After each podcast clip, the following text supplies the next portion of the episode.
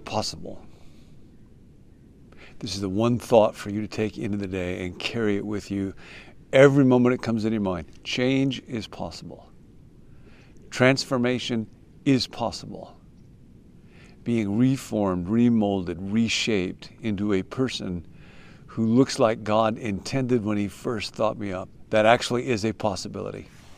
I was with Michael Wear uh, last evening. We all got to talk with him uh, not too long ago on one of our videos. And Michael was talking about a German, uh, German suicidologist. That's a tough job. Herbert Plügge, I think was the man's name, and he studied people that had been severely depressed or had attempted suicide but survived and eventually recovered, eventually flourished and clung to their lives. And he said what they all had in common was that they found a foundational hope, something that transcended circumstances, not for this circumstance or that circumstance, but gave them a way to withstand any circumstance. But he said in order to come to a foundational hope, they had to be disappointed in their little hopes money, power, uh, pleasure, my desires to be on the throne. What is the foundational hope? There has never been any like the one expressed by Jesus and his followers in the New Testament. And Paul puts it like this Dallas quotes this on page 77 of Renovation of the Heart. But we all, with unveiled faces, beholding as in a mirror the glory of the Lord, are being transformed into the same image from glory to glory, just as from the Lord the Spirit. That's from 2 Corinthians chapter 3 verse 18. This is the foundational hope. The transformation of human lives into a character, a spirit that is glorious in truth and courage and moral beauty and love and joy. And there is nobody else that stewards this hope. There is no political vision for this. There is no political legislation or party or program or leader who can stand before any nation and say, We are being transformed from glory to glory by the power that, that is not something politics gets done. Mike was saying last night that a pastor had told him recently, 15 years ago, if somebody asked him out for coffee, it would be to talk about uh, what about people who are of a different religion? What happens to them, or why is there evil suffering in the world? Now, when people ask him out for coffee, he knows they're going to want to know who did you vote for? Where does our church stand politically? As though politics is the most relevant realm. The ultimate hope, the foundational hope for the transformation of human life into glorious character is not a political hope.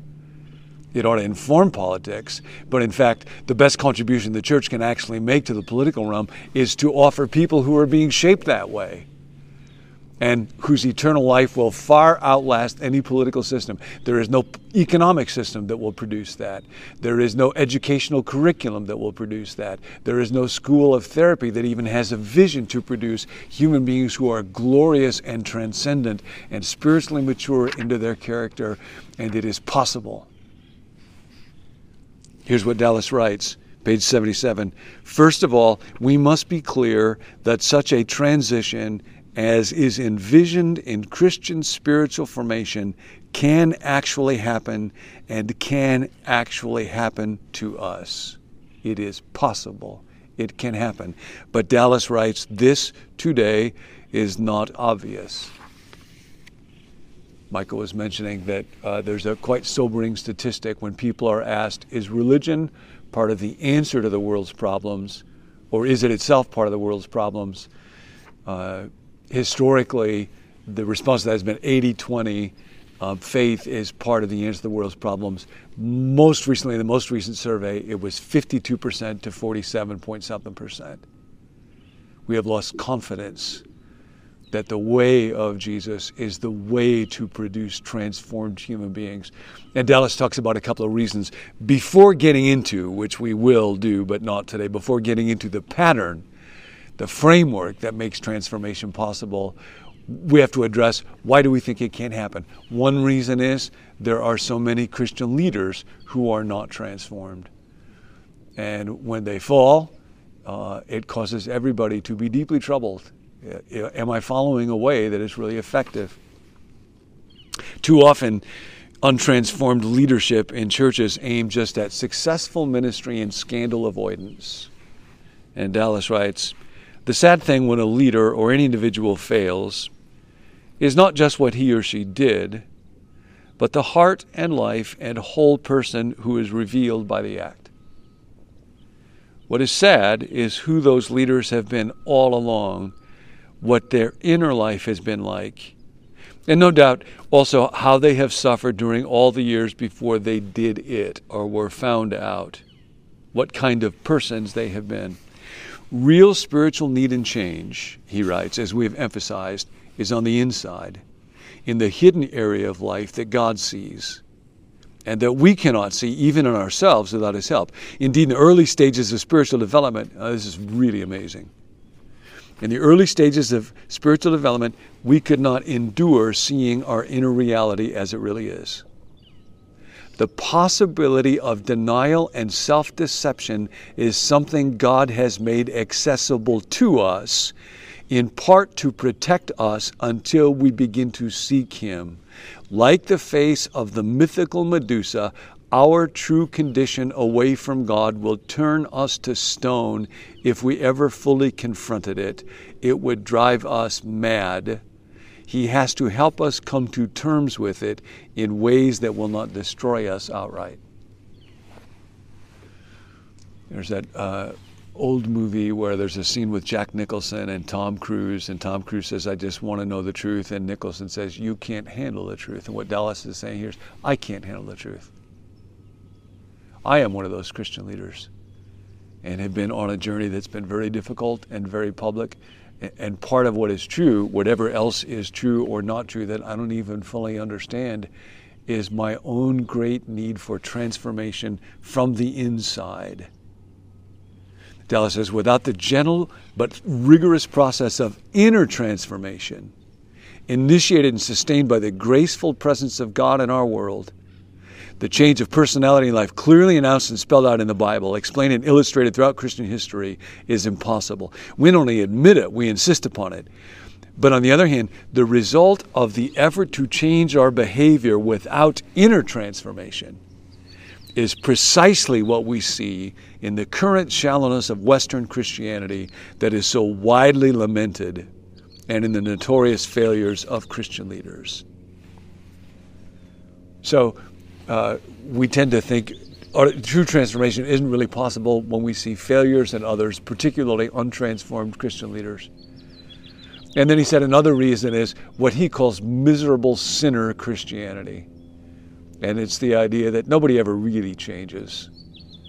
Um, Mother Teresa and Hitler are morally interchangeable. All her acts of service and love did not actually make her character any better. All of his acts of desperate sin and evil didn't actually make his character any worse. We're all the same. Now, Dallas says the little glimmer of truth in that is there is always a spark of evil in us waiting to be fanned in the flame. We are all vulnerable.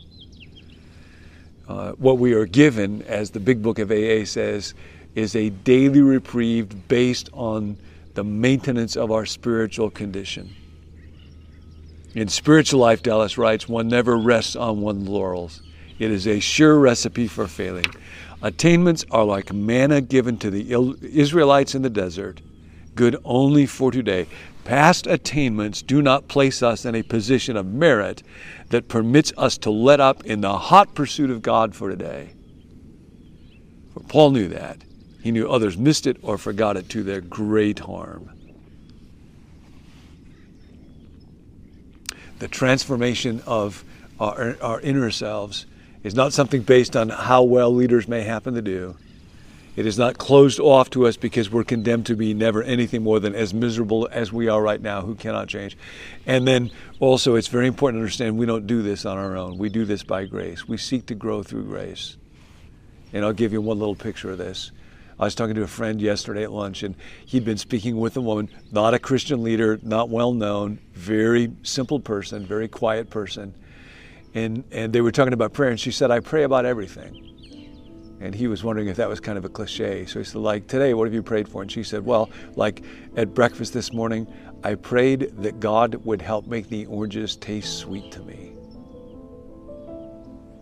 It had never occurred to me before hearing that to think about asking God to make my food taste good to me. But of course, the psalmist said a long time ago, taste and see that the Lord is good. And the way that we do that is from one moment to the next as we experience His care, which is His grace in our lives. That is experience based confidence in God's loving care. It is possible. So today, from one moment to the next, God, make the oranges taste sweet to me. God, let me find your goodness in this moment, in this food, in that sunlight, in this person's face, in that person's word, in this thought. For we are being transformed in the fellowship of the withered hand. We can't, but God can. We're doing it together. God, make the oranges sweet. See you next time. Hey, thanks for joining us. Be sure to subscribe to our YouTube channel and click the bell so you never miss an episode. There are emails that go along with each video. If you'd like to receive those, you can let us know at becomenew.me slash subscribe.